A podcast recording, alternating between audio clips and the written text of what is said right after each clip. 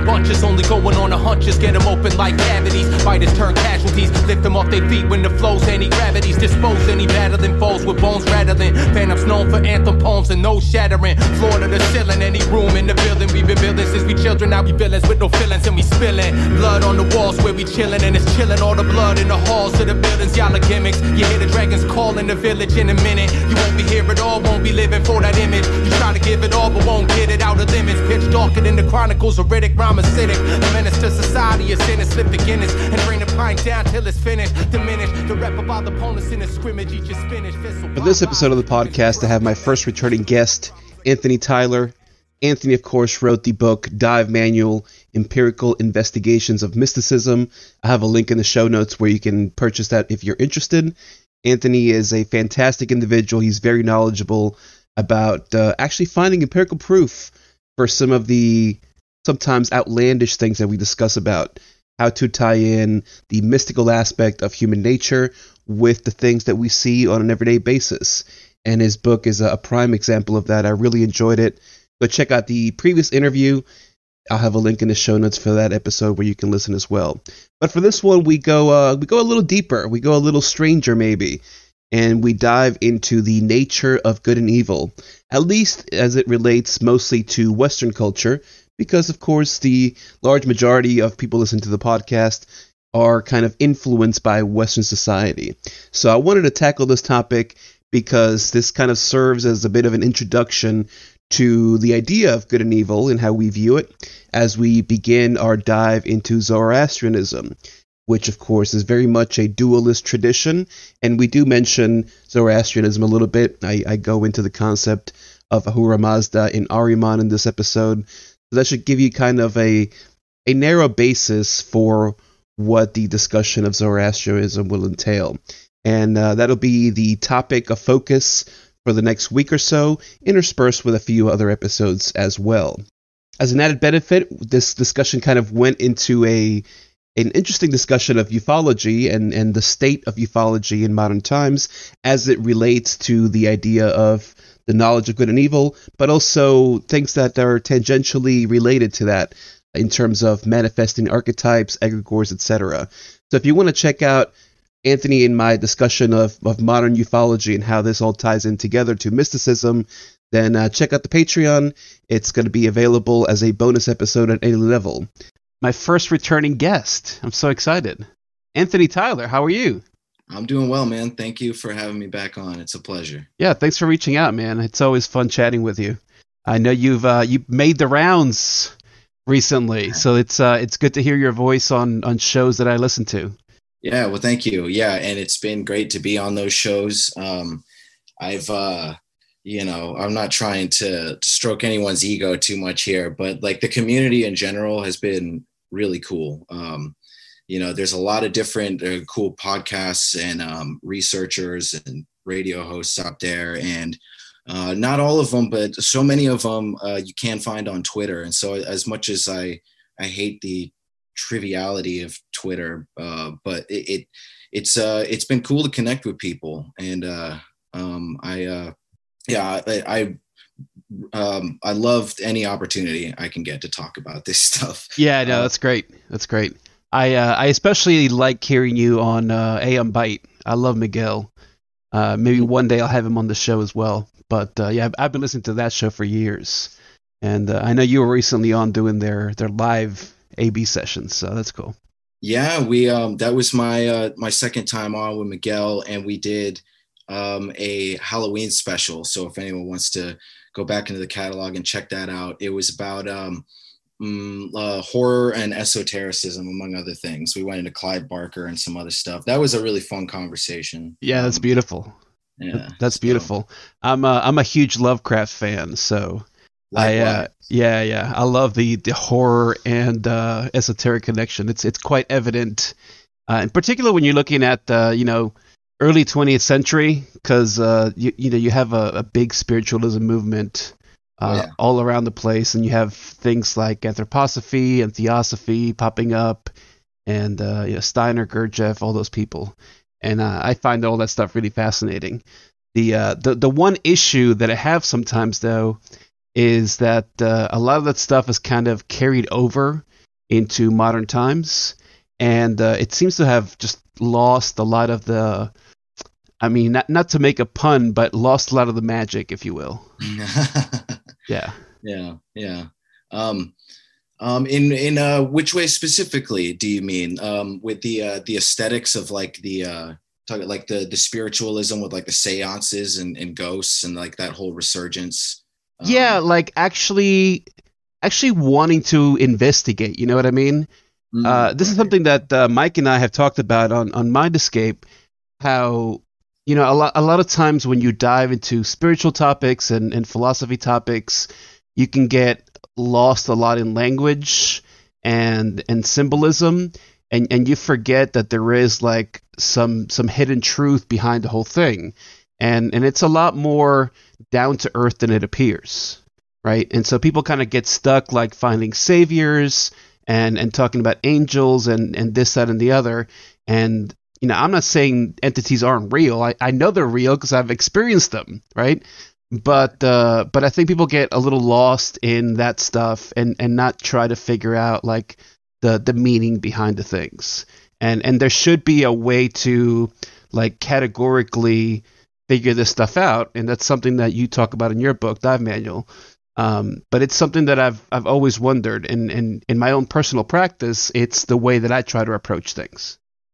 Right. Yeah. There's uh, there's there's certainly a reality to the unexplainable. Um, you know, if it, if there wasn't some sort of reality to it, then we wouldn't be trying to explain it. Uh, I think, if you want to um, uh, put it quickly, but uh, you know, it's it's a lot more.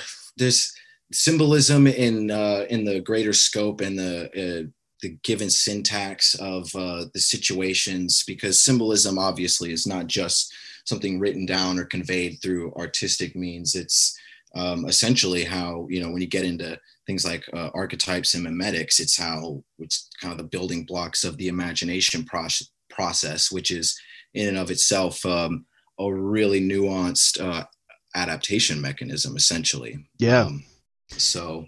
yeah, um, that's that's interesting because that that goes back to that connection, right, between things like horror and the esoteric and mm-hmm. and you're talking about archetypes and stuff like that. I mean, that's that was Jung's thing, right? And and when Jung came up with it, everyone's like, uh, "You're you're a quack," you know, kind of go away, mm-hmm.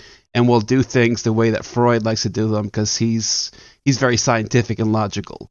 And you're talking about airy fairy stories that no one cares about. But but as we see now, I think there's a big resurgence in in Jungian thought.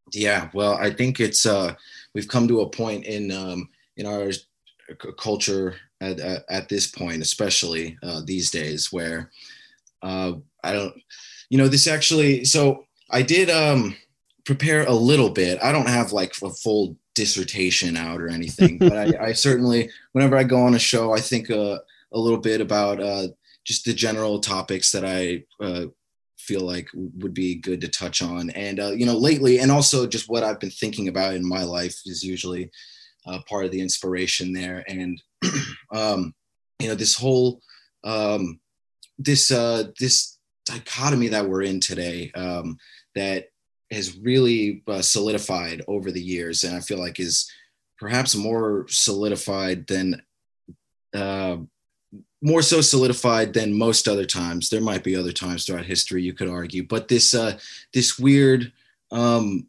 good and evil perspective and how it, it symbolically it's become uh, mishmashed in some uh, counterintuitive ways. Like you look at, uh, you know, so especially in the Abrahamic uh, traditions, like God often equals this um, this objectivity and uh, therefore authority and like a focus on the collective, and that's good. And then you have Satan, which is subjective and uh, it has this focus on the self, and that that's a rebellion towards the the collective inherently, and that's bad. And uh, I'm not I'm not trying to argue that uh, good and evil are irrelevant because I'm sure that's something we'll probably get into for sure conversation. Yeah. But this whole idea that objective, but and also in materialist science today, there seems to be this really huge emphasis on um, objective being real and subjective being fake for some reason. Like like it the, like the subjective is just purely some sort of derivative and it's just some sort of imaginative process that doesn't really amount to anything. It's it's just static on a on a on a on a television screen. Um and it's just uh it's so convoluted these days. Um i don't i don't even know how we got to this point but uh it that really brings us to a crux that I feel like we've been um, we've been moving towards for a while now, and it's just this idea that you know I guess it made more sense uh, if you look at it on evolutionary scale. Obviously, like a focus on the collective um, would be extremely advantageous, and it still is today. But uh, with the advents of modern society that we have, there it, there's become more and more of an emphasis on the self uh, inherently in terms of um, I don't know that uh, the adaptation process you could say because you know I mean it's uh it's a basic point but when you extrapolate it further it uh there's a there's a lot of implications because you know today obviously we're not going and hunting and looking for our food and these things. We have a very different society and culture and this allows us on you know glass half full it allows us to uh be able to like express our individuality but glass half empty um, we are in, in some sense forced to as well and a lot of people don't know how to do that um, and sometimes that can be detrimental. If you don't know how to do that you kind of open up pandora's box a little bit. Yeah um, and that's where things get kind of Lovecraftian. So, um, for sure, for sure. Yeah, I, I actually I'm glad that this is what you wanted to talk about because uh, this week I'm I'm actually tackling Zoroastrianism this week and next week. Oh, and and the the heavy dualistic idea of good versus evil is kind of at the core of of Zoroastrian cosmology, you know. Uh, like there there must be a good god that does the good stuff, and therefore there must be a bad god that does the bad stuff. And and obviously that's heavily influenced Abrahamic traditions and yeah. and a lot of Western thought really in general. So it's it's the perfect topic to dive into, and and myself as kind of a slightly more um, we'll say maybe Buddhist inspired and and a little bit of a Advaita inspiration. I I'm a little more I'm less prone to focus so much on on there actually being good or evil, but but I understand kind of the need for that kind of thing. It, I, I, would say even in particular in, in, modern culture, and I like the way that you phrased it, where where things kind of seem to be changing uh, towards this focus. Like there's there's a resurgence of the subjective, but there's still a heavy focus on an objective reality, uh, because you know now that we just kind of all live in in tight groups, it seems like you you have to force this narrative of an objective mm-hmm. reality in order for uh, a, a tight knit community to continue to survive. And and you know, were we still you know say 2,000, 5,000 years ago, where it's just like a group of a dozen people or 50 people even, uh, you wouldn't need that so much possibly.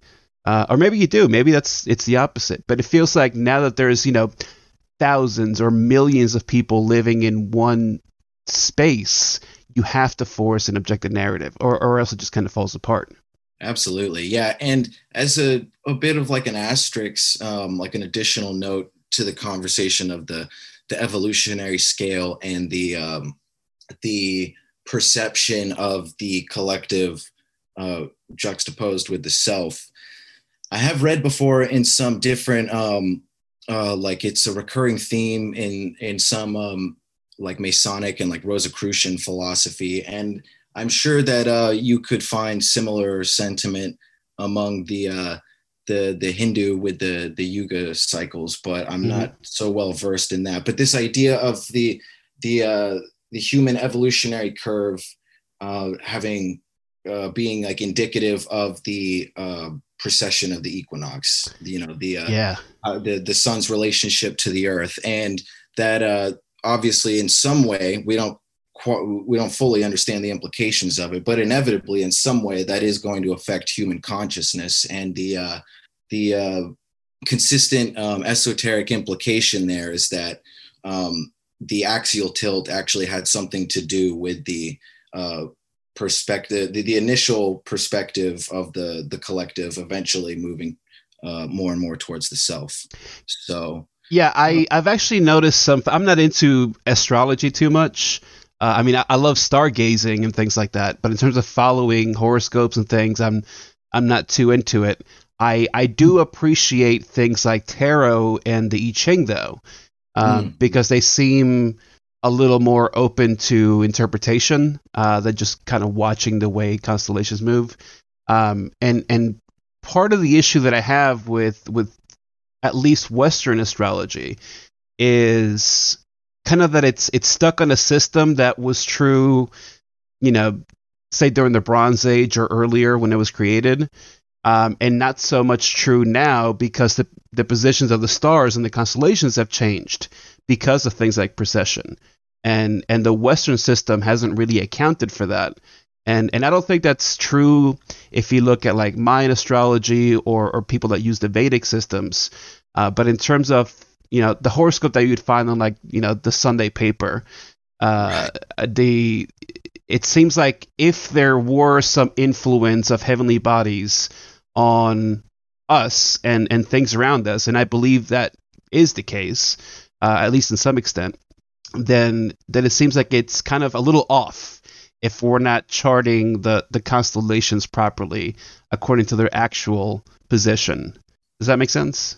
Absolutely. And those are really um, important points that more um, astrology enthusiasts should uh, listen to because I um, I've I have interest in astrology insofar as the the historical and anthropological and even um, uh, the I guess just the esoteric extents in general, like how the the symbolism is used so uh, just all sprinkled all throughout um, uh, Western esotericism. And I mean, since astrology in some form or another is seen across the globe, that's another interesting point is um, where I would essentially agree with you uh, for sure that there is there's something to it. Like at the very least, you could definitely you could say uh, the science as we know it will fully back it up that um, the uh, the the the Earth's relationship to the sun has a obviously it has a huge impact on us. So mm-hmm.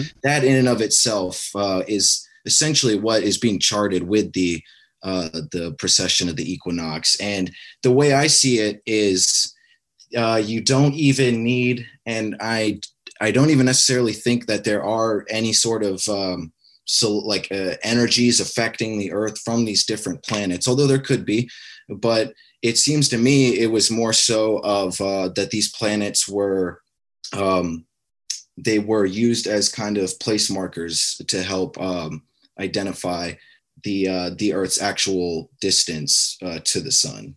Makes um, sense, yeah. So I think people, you know, uh, new age it up a little too much these days. Yeah. Um, no, I agree. I agree. But but there is uh, there is interesting value to that. Um, um, especially you know me growing up in Alaska, uh, the lack of sunlight, I could tell you, it, it's uh, it's totally different environment. Um, but so let's see, um, you know, I, thinking about this good and evil thing, um, I and how the subjective is considered so derivative today um, that it is barely given much credit. It seems. Um, well, it you know, I don't think that good and evil do uh, uh, exist on an objective level. I think that that is pretty well, uh, you know, demonstrable at this point. Mm-hmm. I, I, but just because it is subjective doesn't mean that you throw it out the window. And there does seem to be this sort of, you know, it seems like the classic good guy, bad guy dichotomy is really just um, some sort of exoteric uh, explanation of the alchemical process because uh, it seems to me like when you look at Christianity, for example, and you parse through the history of it as it's evolved over all these centuries, um, it seems that well, it's very evident that this whole idea of hell and Satan as we know it today is a weird um, it just kind of it was like a snowball effect but you know that came uh, probably through mostly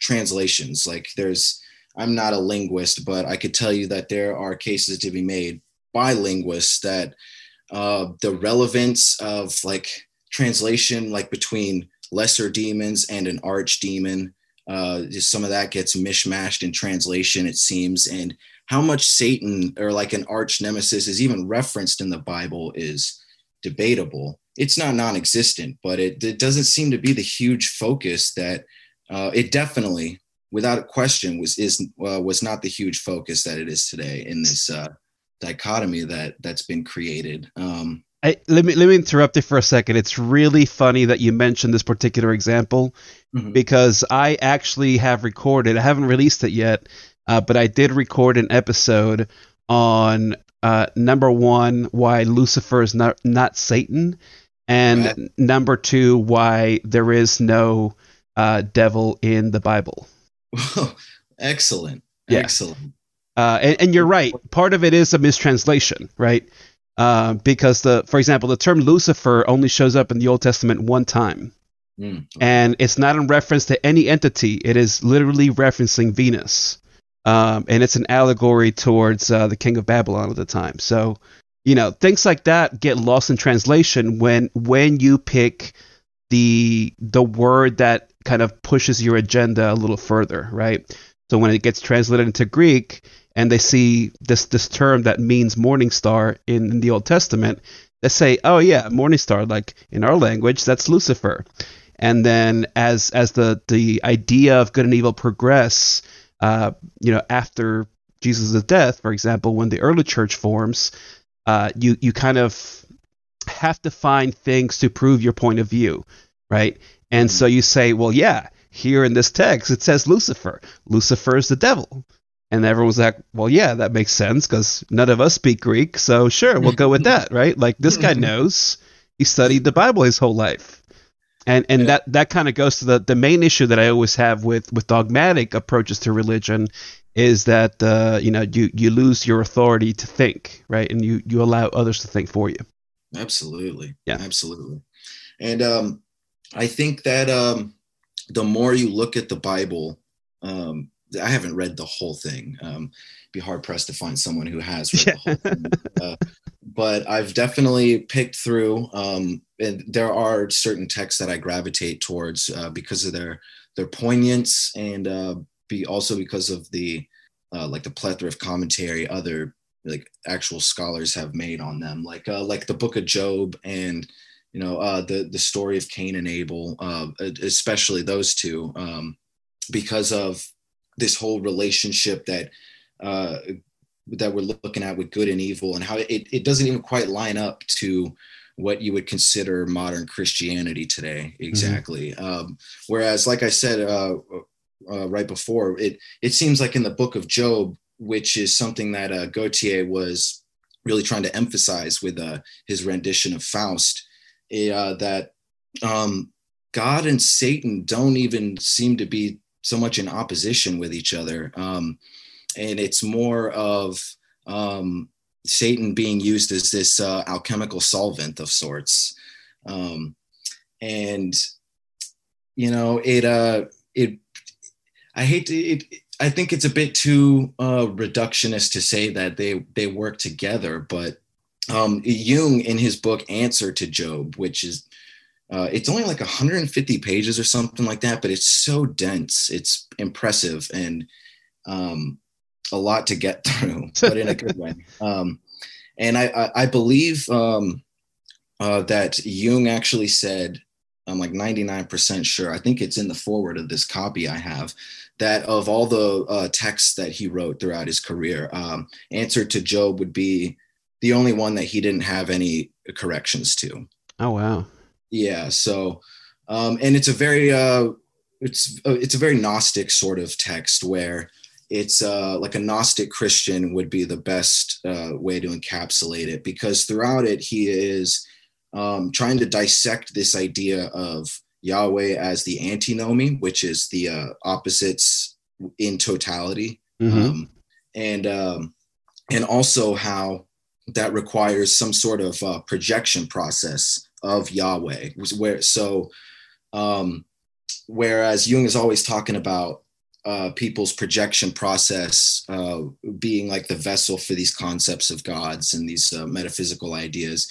He, in in the uh, answer to Job, is saying that from his best guess, like from just how the text reads, uh, Yahweh is going through the same type of almost existential crisis as Job is, as, as there's this communication process unfolding.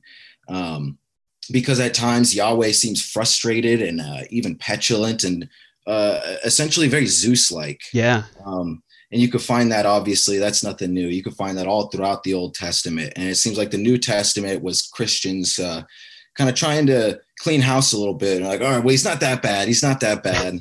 Um, but uh, yeah, I mean, Yahweh is rough. He is brutal, um, but he can also be cool at times. Um, and it's, um, I think, so these are two things that I feel like uh, are kind of cruxes of the conversation here. Is that if you just want to take it um, in in the terms of uh, of like the Western symbolism, um, God is imperfect and uh, it's important to have some sort of sympathy for the devil. Uh, two things that I, yeah. I would be tortured and uh, hanged for. no, but you're you're right actually, and uh, and and I find that allegory interesting. I haven't read Answer to Job in, in a long, long time, so I can't comment on it. But but the way that you're explaining on it uh, does kind of lead credence to this argument uh, that uh, the the the God in the Old Testament is uh, the Zoroastrian Ahriman, right? So, uh, so in, in, Zoroastrianism, you have these two deities. You have Ahura Mazda, who's the good god, and his twin brother is Ahriman, right? And uh, and Ahriman's kind of like deformed, right? And so as a result, like he he does evil things, but like he's not necessarily evil, right? He's just like he's very selfish and self-centered uh, whereas Ahura Mazda like wants the world to be in peace, right, and like everyone live according to nature and this, that, and the other. Uh, and and Ahriman doesn't want that, right? Like he he wants to be in control, kind of like the the demiurge for the Gnostics. And uh, and the interesting thing about that is, and, and so there there's there's been many a paper written that Ahriman is Yahweh, right? Uh, but the interesting thing about that philosophy that that I think is often overlooked is that there is kind of this reference to the yugas um, because of course the, the Zoroastrians come from Persia and so they're you know in the European culture and and a lot of the mythology does have some basis with what you would find in India and other places mm-hmm. and um, and they they switch places so I think it's like every 3000 years one of these guys is ruling the universe. Mm-hmm. Right? And so so you have this this era of time where like things are really tough for people because Ahriman's in place and he's he controls everything and everything's about, you know, praising Ahriman and, and this, that, and the other. And then there's a battle and they switch places and Ahura Mazda takes over. And and then you have like a golden age, right, where everyone lives in peace and, and happiness and and I find that whole concept really fascinating and mm-hmm. and a, a really cool take on what people normally think of as the yugas, right? Yeah, very fascinating indeed. Yeah. One two one two, uh. One two one two, check it. One two one two. Show y'all niggas what I'm about to do. Rusty Jooks in the building. Evacuate all women and children. It's going down, nigga. Yo. Jooks coming out, he dance with a split for CNC, plus an Illmatic 16 to Ripper MC. Sharper than I ever been. Who rhyme better than the Crown Heights veteran? Spitting that heroin. So thorough it only gets realer. Fuck a narcotic on the streets, I'm a death dealer. Rusty Reaper, squeezing a street sweeper, body any beat, top dollar elite feature. My bars is barbarian, medieval, the aura of a king on the throne, the kid's regal. Strapped with that black, I shoot rapid violence. So when I spaz, too graphic. I'm too classic, my albums are timeless. Your flow all fucked up, punchlines is rhymeless.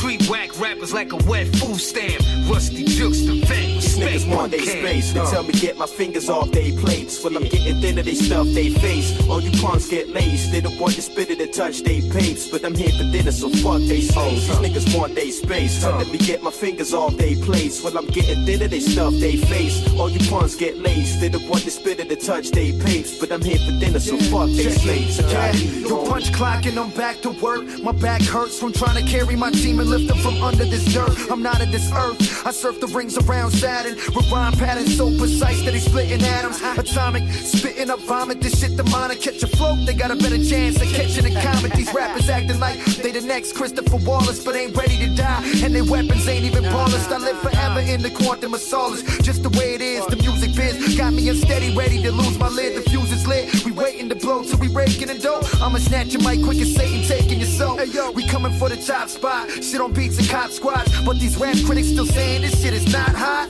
Bars stay nasty and ugly as fuck. Ain't nobody out there hungry as us. These Time to niggas want eat, they y'all. space. They tell me get my fingers off they plates. Well, I'm getting thinner, they stuff they face. All you punks get laced. They don't want to spit it and touch they papes. But I'm here for dinner, so fuck they slaves. These niggas want they space. Let me get my fingers off they plates. Well, I'm getting thinner, they stuff they face. All you punks get laced. They don't want to spit it and touch they papes. But I'm here for dinner, so fuck they slaves. I Keep the homie. belly swelly, tell it true to the feast. Similar to what a carnivore do to the beef. Uh, I'm the atypical cross between a scholar and a criminal boss. Lyrical laws that we follow are like biblical songs. The violent ride that I deliver through bars could cause physical harms. You probably die from the centripetal force. The shit is a loss to put money on your pitiful corpse. I find it funny they shun me for my despicable thoughts. Get from me. You scrub the dummies with invisible uh. horns. I ain't just hungry for these minimal carbs. I want it all, you fucking pray. You'll ease the fists of God you rub it with. You crumbs get lit if you don't cover palms with other mids. So come equipped. You punks is gluttons for punishment. Must have you bugging like a drug and you loving it, my son. Do you all you imitation basic on sweet? The Masons wrote a revelation, Satan adaptation based these upon niggas want uh, space. huh? Let me get my fingers off they plates. Well, I'm getting thinner, they stuff they face. All you punks get laced. They don't want to spit it and touch they papes. But I'm here for dinner, so fuck they slaves. These niggas want they space. Telling me get my fingers off they plates. Well, I'm getting thinner, they stuff they face. All you punks get laced. They don't want to spit it and touch they papes. But I'm here for dinner, so fuck they slaves. I eat, homie. Yeah, it's dinner time, nigga. It's dinner time, son. Similar to what Y'all a keep too long now. It's time for me to get a treat. Keep the belly off, swelly, tell it true to the feast.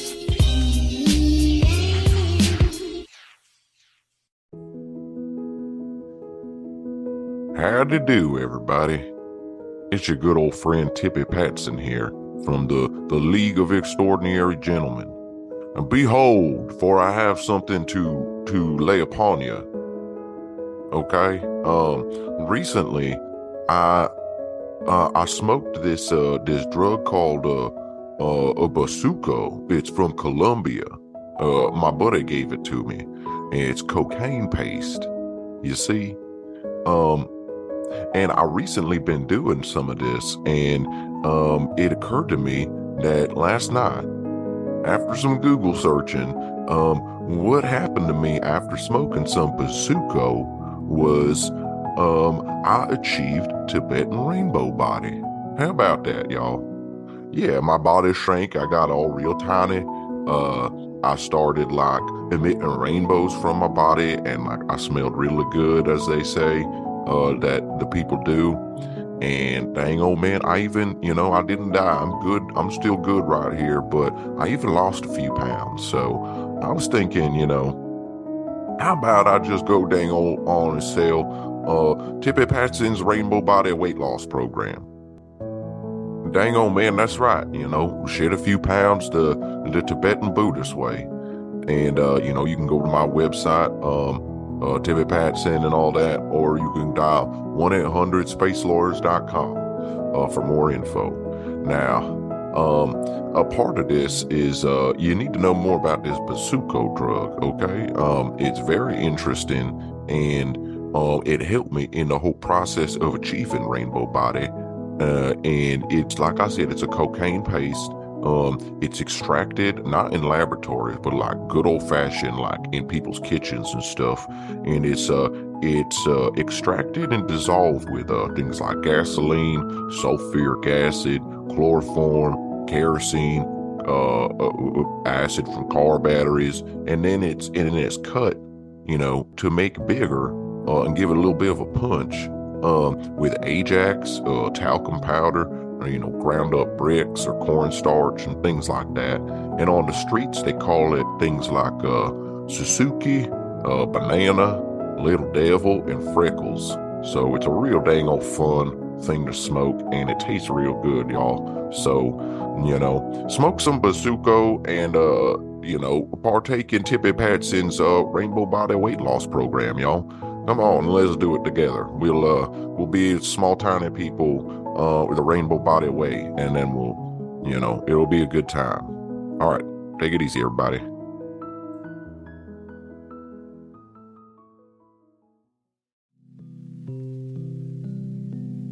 Hello, everybody.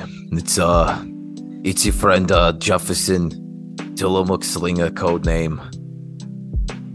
Yeah, uh, I uh, I don't have any products to sell you at the moment, but I did have to. Uh, I just wanted to uh, let everybody know that I recently watched this uh, Aminal Planet documentary about how mermaids and mer people actually exist, uh, and also dragons exist too. I mean, Aminal Planet wouldn't make these things up. It's very 100% true, or just about as true as uh, Bill Hicks being Alex Jones. So, supposedly, the theory is, uh, when we were when we were used to be the monkeys, um, some of the monkeys like ended up hanging up close to the water, and like instead of getting all hairy, they got it really scaly and like had a bunch of like gills and like fins and stuff, like really crazy. And uh, in the, if you watch the Aminal Planet documentary, um, they have like these super realistic uh like accounts where you could see like the mermaid like his, his hand his little webbed hand is up against the glass and like it's like very realistic like like the best ps2 cutscenes i've ever seen in my life. Uh so uh i guess mermaids are actually a thing you know mermaids and mer people so uh is it illegal to own one is the question i want to know I would like to own a mer person. I know we couldn't have the dolphins around here anymore, but maybe a mer dude would be pretty fun. Or maybe a mer lady. I'm not sure. I guess we could cross that bridge when we get there. Anyway, um, mer people are people too. So, and dragons exist. So, pretty crazy shit. Uh, goodbye.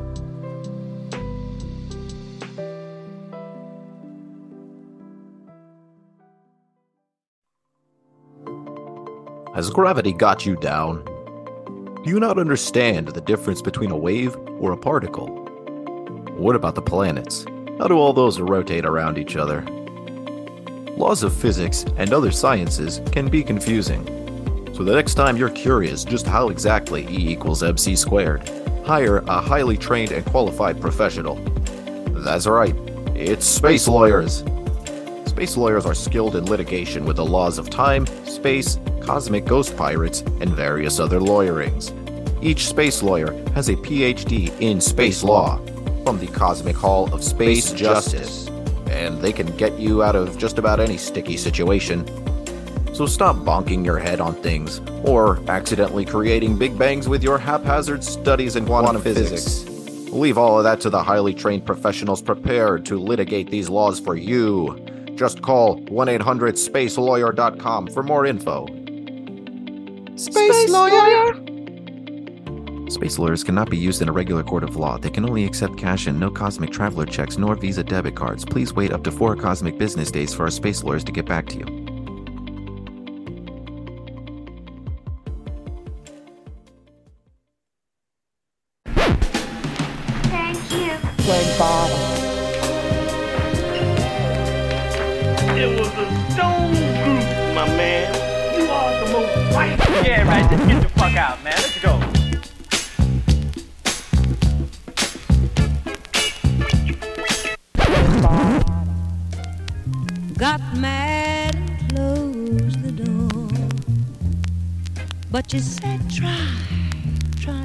Once more.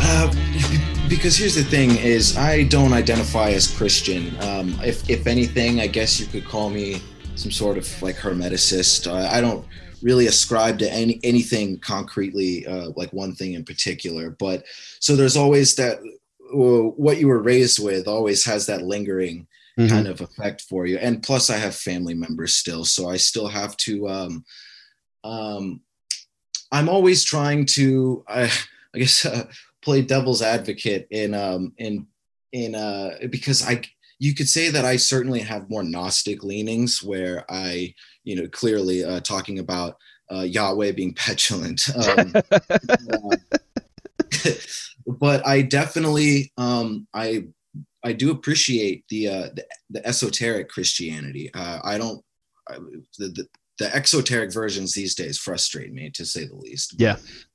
Um, uh, I do have, I do appreciate the tradition, um, and I think that I think it's uh, uh yeah throwing the baby out with the bathwater a little bit to say that Yahweh is full blown evil, um, which is uh, a point that uh, you were describing how it was more. Um, uh, you you were making that point as well, essentially, and Yeah. um, It it's it's kind of like when you look at yin yang, right? Like there's a little bit of darkness in the light and a little bit of light in the darkness. Exactly. That's a yeah, it's a very big point. Yeah, like they did that for a reason.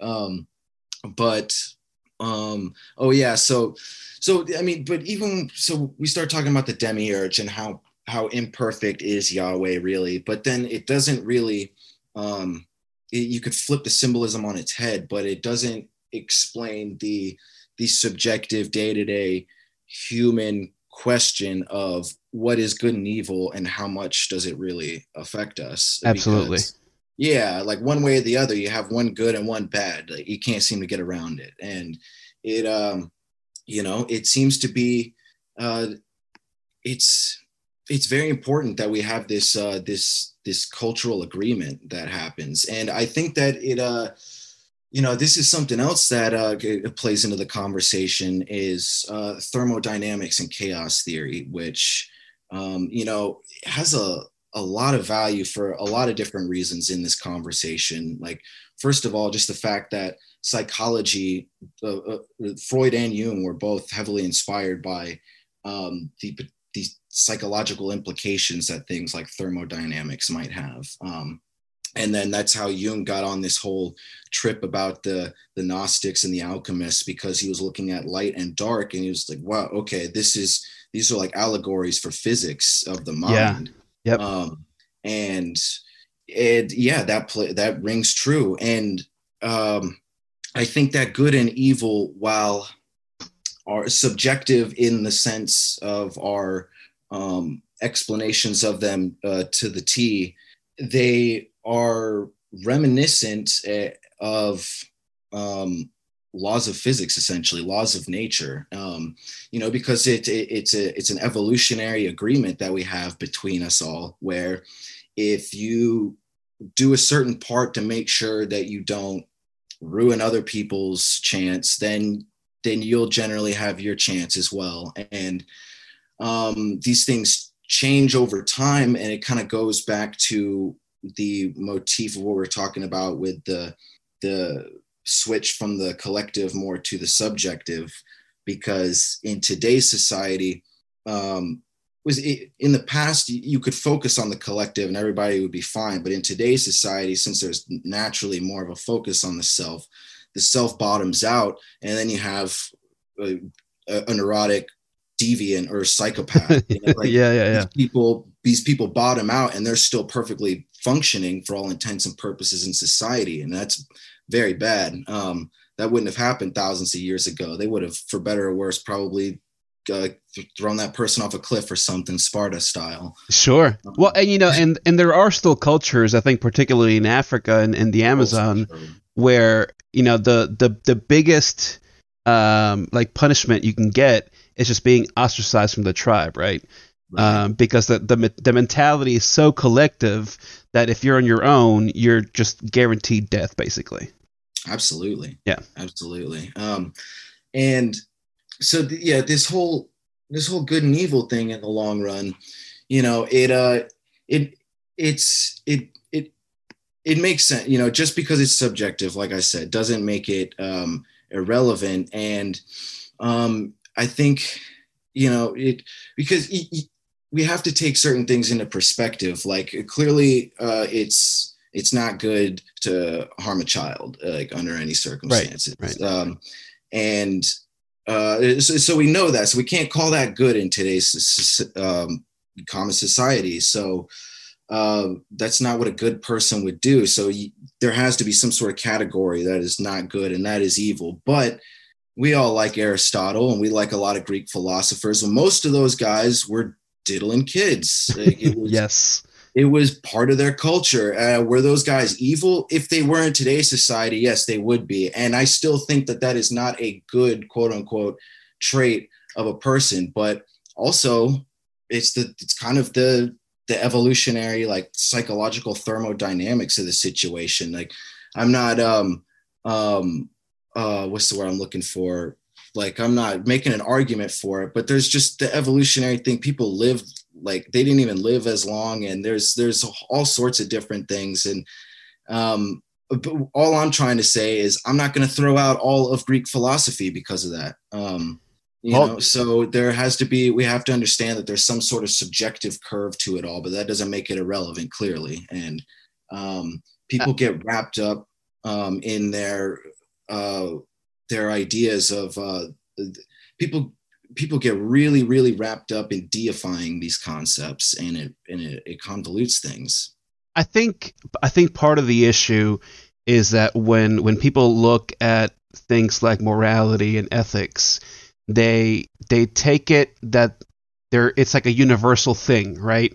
So no matter where in the universe you go, this exact thing is wrong.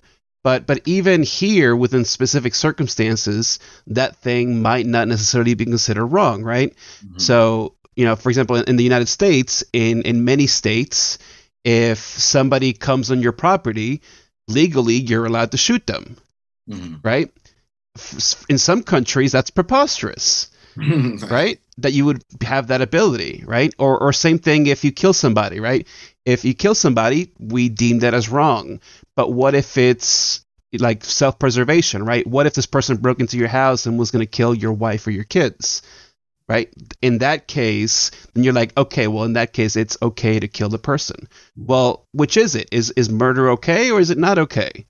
right You see what I mean? So there's always these nuances, and and when you think of ethics and morality, uh, you know, I always get the comments when I talk about the stuff that, oh, well, you're you're a moral relativist, so like everything's cool by you, and that's not what I'm saying at all, right? You need to look at these things in terms of of the culture that you're looking at, right? And so here, one thing is okay, and we all agree that that's okay, but we also need to respect the fact that you know in China or Russia or South Africa or Spain or somewhere else, that thing is not seen as okay, right? So if dude, if we go to France, right, and we we do whatever, I don't know, we're, we ha- we carry a gun, okay? In the U.S., you can carry a gun in many states, right? If you have a, a concealed weapons permit. Hmm. You go to France and you have your gun on you, they'll arrest you, right? You go to Japan, if you have it in your house, they'll arrest you because it's illegal to own a firearm. You know what I mean? So like, you can't be like, oh well, yeah, back home I can have my my gun in my pocket. Well, that's not the way it works. Yeah, and 100%. And, you know, to the people who would consider that moral relativism, it it really isn't. It's uh it's what we've been talking about this whole time where the the positive and negative um, are this have this alchemical transmutation dance that's going on and that's what the the yin and yang is showing um, is so perfect in its simplicity where you um um you, have to understand that there's the the the ebb and flow and that um these uh these things have uh you know there's there's a there's a core relevance to it but um, it's going to change um, in, in in the given cultures, like you said. Um, and um, let's see. Um, um. I don't know if there's a very good segue for this, but um, it's on the same topic, and this is definitely as well something that I wanted to bring up. Um, where, people are trying to deify these concepts of uh, of of good and evil, and positive and negative, and um, you know, it really got me thinking like, so what is, so if, if thermodynamics is playing a role in this as like a, a path of least resistance evolutionarily in the psyche, then what is like, so what is God here? Like, let's talk, let's just talk a little bit of philosophy for fun. Oh yeah. Um, here we go. Yeah. So, because when you look at uh, like Yahweh um, specifically, it's there's a very hum it, it's a very humanized quality. All the gods have humanized qualities, and that's the whole that's the whole thing to it. Uh, but you ask like the average person today that's open minded but not too dogmatic, they tend to give you this uh, uh, like animist sort of mindset where God is like the living, breathing universe in and of itself. And I think that that is a, a that's a a nice metaphor. I like that, but like I, the more I've thought about it uh, recently, uh, contemplating this, I it, that doesn't seem to be like what the traditional definition of a god is. Mm-hmm. Uh, a god is this sort of uh, a confluence of these like thermodynamic laws of nature and how they become humanized when they interact with the subjective experience, so to speak. But but um, what's behind that? You know, because even Dante and the Divine Comedy, and I mean, even Christianity itself, that God is residing in heaven. So there's like there's something beyond God, and the uh, the idea of omnipotence was what really got me here, and it's the idea that you know omnipotence being almighty, you have power over everything, but I don't really uh, I don't think that there is like a, a, a, sentient conscious thing out there that has power over the laws of the universe and that doesn't seem to be what unless you're really caught up in your uh, in your dogma no disrespect but it uh, th- that doesn't seem to be what most people think of uh, as god today if they want to use that term. Um, but but that's what god is throughout all of all of religions. It's something that has the power um, it has the omnipotence but what most people are really striking at these days is a term that I didn't know was a thing until recently, but it's uh, let's see how do you pronounce it? Metapotence, like metapotence. This ah, okay. instead of having power over the law, you are the law.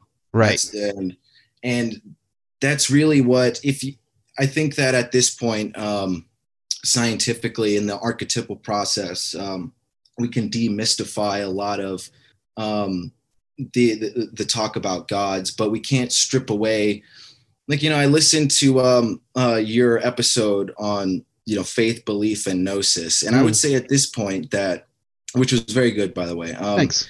That yeah yeah. Um, I don't think that I um I wouldn't say that I believe in any gods, but I do have faith in them because I understand that they are not these humanized personifications uh, that uh, that's the that's the allegory part of it. But what we what I do know is that there are um, there are transpersonal embodiments of laws of physics that do have impact um, on our subjective experiences in radical ways that we could still barely fathom you know it's the it's the kind of chaos magician idea of things where like you know, Ares, the god of war, is this transpersonal symbolic embodiment of not only all war throughout history, but the emotions that lead to war. And in that way, whether or not there is any sentient God up there,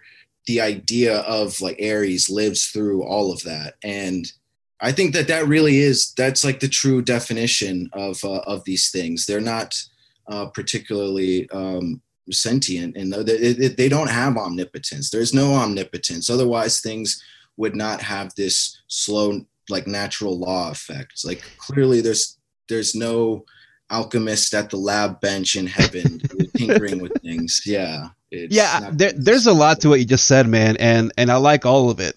Uh, I think uh, w- one thing that I find interesting is this idea of like uh, God creates man, man creates God, right? Mm-hmm. And and there's different interpretations of that idea in in different philosophies. So for the Gnostics, you would have the demiurge who created the material universe, but then you have the God above God, right?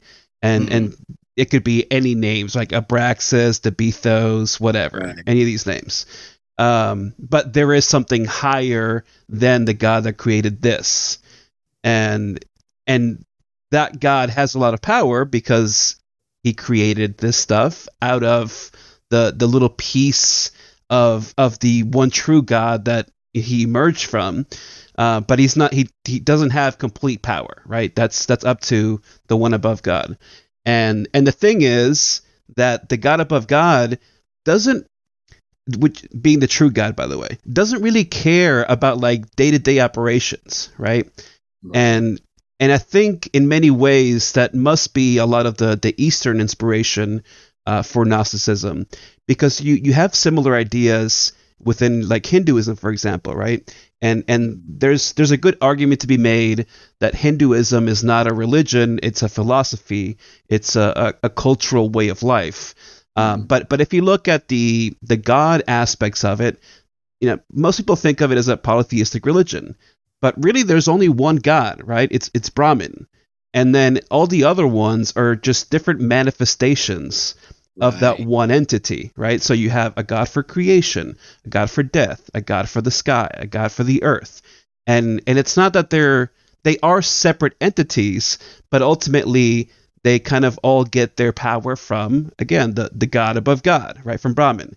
And and i find that idea much more interesting. And Yes. and i think it's i think the problem is that people don't like to think that their god is is fallible or or doesn't have ultimate authority or or can do wrong right? People want to believe in in a perfect being and and they always want to have a savior uh that you know that's why you get uh, doomsday predictions you know twice a year now uh right. know, we're recording this on the 18th, so this episode may never come out, right? Because people are saying the world ends on the 21st now.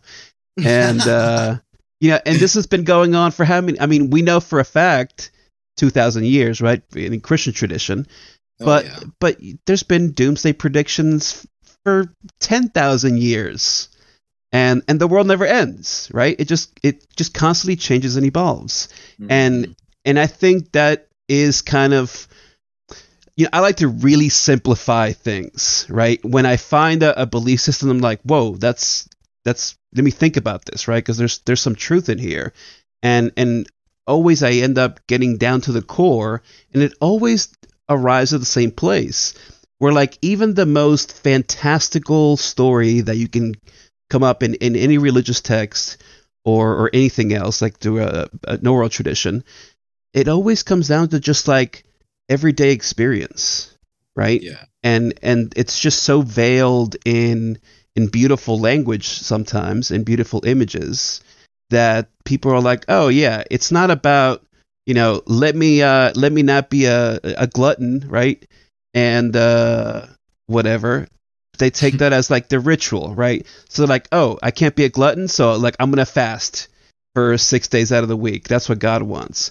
Like it's not what god wants. All it's saying is like be a good human being right? Like be a decent human being.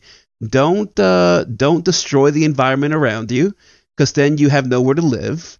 Uh you know thank the animals for the fact that they allow you to kill them so you can eat them. Um you know like just be nice to each other, be cool with each other. What isn't that a, a quote from Bill and Ted? Be excellent to each other. Like that's what it boils down to. You know what I mean? Just like be excellent to each other, and and don't overeat. Don't just sit on your couch and watch TV all day. You know, like go enjoy nature. You know, eat and then you're full. Quit eating. Uh, you want to do psychedelics? Do some psychedelics. Uh, you want to pray? You want to read? Do do whatever you want. Um, I think even Alan Watts kind of he made fun of uh, of Crowley one time. He he didn't mention Crowley by name, but you know that was Crowley's thing, right? Like do what thou wilt. And uh, and and without mentioning Crowley, Watts said something to the effect of like, you know, people talk about do what thou wilt all the time. Uh, you know, Buddhist monks have been saying it for three thousand years. That was that was missionaries have been saying it for five thousand years. This is just Mhm. like a common sense thing. You should be able to do what you want, right? As long as you're not hurting others in the process. Yeah, yeah, absolutely. That um, you know, articulated well in the um, I don't know the the beautiful story, the the beautiful allegory that's become very exoterically convoluted these days with the whole bite of the apple in the garden um, Mm. and how uh, like know it, knowing thyself is inherently demonic and evil and shameful um, uh, but also you know uh, all this in mind um, it is obviously very important to have some sort of platonic ideals. You know you don't want to be a nihilist um, or a moral relativist. Um, you do want to have some lines in the sand that you draw so Sure. to speak and um, and you know i think you just to um I don't know, like cherry on top for uh for listeners especially like that I I, I think people want to see uh they want to have like a perfect God um as that ideal some sort of um but you, you articulated it well a bit earlier uh people's desire for it but um that's not really what the ideal is because um I mean uh, some priests are pedophiles. I mean, that's not God in and of Yeah. itself, but that's like sometimes, you know, God can be a very good thing, but sometimes your dedication to God can lead to some horrifying things. And just like um, I've I've met, and I most people have at this point met the regular LaVey style Satanist in their everyday life, and they're great people most of the time. Uh, some of them can be a little narcissistic, but they're they're pretty much just uh, like rebellious, eccentric atheists. Um, and- exactly. Yeah. yeah, and um, um, so yeah, that's just goes to show that it's um, like you know the the alchemical solvent is stripping the impurities. It's uh, it's good to do, and it's good to know how to use those things. Um, but you also like if you know to use the basic like uh, a thermodynamic esque metaphor. Um, you know, you could you could uh, use heat to purify things, but you could also burn the shit out of the what you're trying to extract to Right. begin with, and ruin the whole thing. Yep. So, so yeah. Yeah, it, it's it's uh you know it's about not taking it too seriously, man. I just I watched a, a great document. Well, I don't want to say great. It was good. Uh, a documentary uh, about the Pastafarians. Are you familiar? Oh, is that Spaghetti Monster? Yeah, yeah, yeah. I, yeah, I know a little bit. Yeah, so so the documentary is called I Pastafari, and it basically just like kind of shows you what Pastafarians believe in, and uh, and it's kind of a joke. Like it started as a joke religion, right? They they do have a sacred text that is basically like rewriting parts of the Bible in comedic fashion. Um, but but ultimately, it's it's a religion set up for people that don't believe in religion or that find religion kind of um, preposterous in in the over eccentricity of it, right? And so, but but they they try to convey this message in a religious way, right? So so they have they they have mass on Sunday, right? Um, one of their things is like their priests have to wear pirate regalia, like full pirate regalia. And, I didn't realize it was that extensive. Oh yeah, for sure. Yeah, and there's there's like three million people that identify as Pastafarian apparently worldwide. Um, so so it kind of goes through their beliefs, kind of, and and kind of the schism that happened. Uh, there's some people that wear uh, a, a colander on their head now instead of uh, their pirate regalia. But uh, but it's interesting in in the sense that it's similar to what the the Church of Satan does, and and other similar uh, things like um, what's the the one that put up that Baphomet statue? Um, I can't remember. It wasn't Church of Satan, but it's like an, an offshoot group, something of Satan. Oh, what, the Temple of Set, maybe. maybe yeah, maybe it was the Temple of Set. And uh, was, uh, founded by um, LaVey's right hand man who branched off, uh, Michael Aquino, and there's all sorts of conspiracy theories about him. Um, yeah, his his uh, LaVey's daughter was in that too for a little while. yeah, Yeah, she she's got he- her own thing now.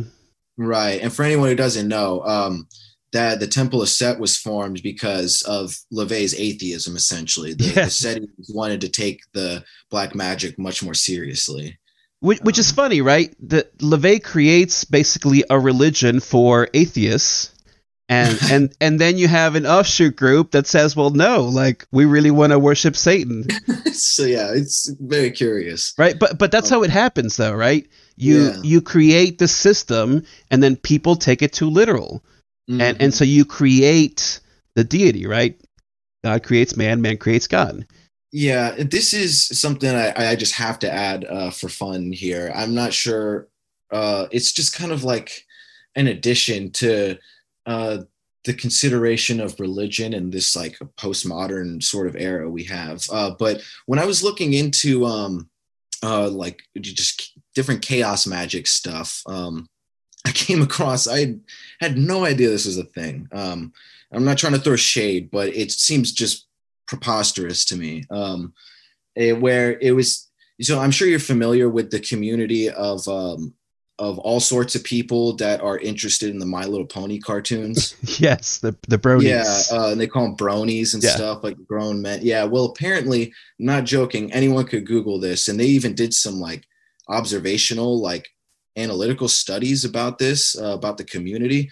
But there was like uh, internet communities that I believe still exist where people started these bronies that they call them started incorporating chaos magic into their ideas about the My Little Pony cartoon and actually created uh, forums about how to summon your own um, uh, My Little Pony tulpas. Seriously. that's amazing you know, Right? that's so funny I, I didn't know that but i did know that there were uh, like tulpa communities on reddit hmm uh, where they I get bel- together create these things I could be wrong, but I'm quite certain that the My Little Pony tulpa community was like the first one, if not the first big one. i believe it Yeah. So, so yeah, uh, re- the the re- religious or mystical train of thought in today's postmodern society has taken on some interesting. I um, uh, it's taken on some interesting faces. Um, I don't know how much more time you have you want to talk about, but um,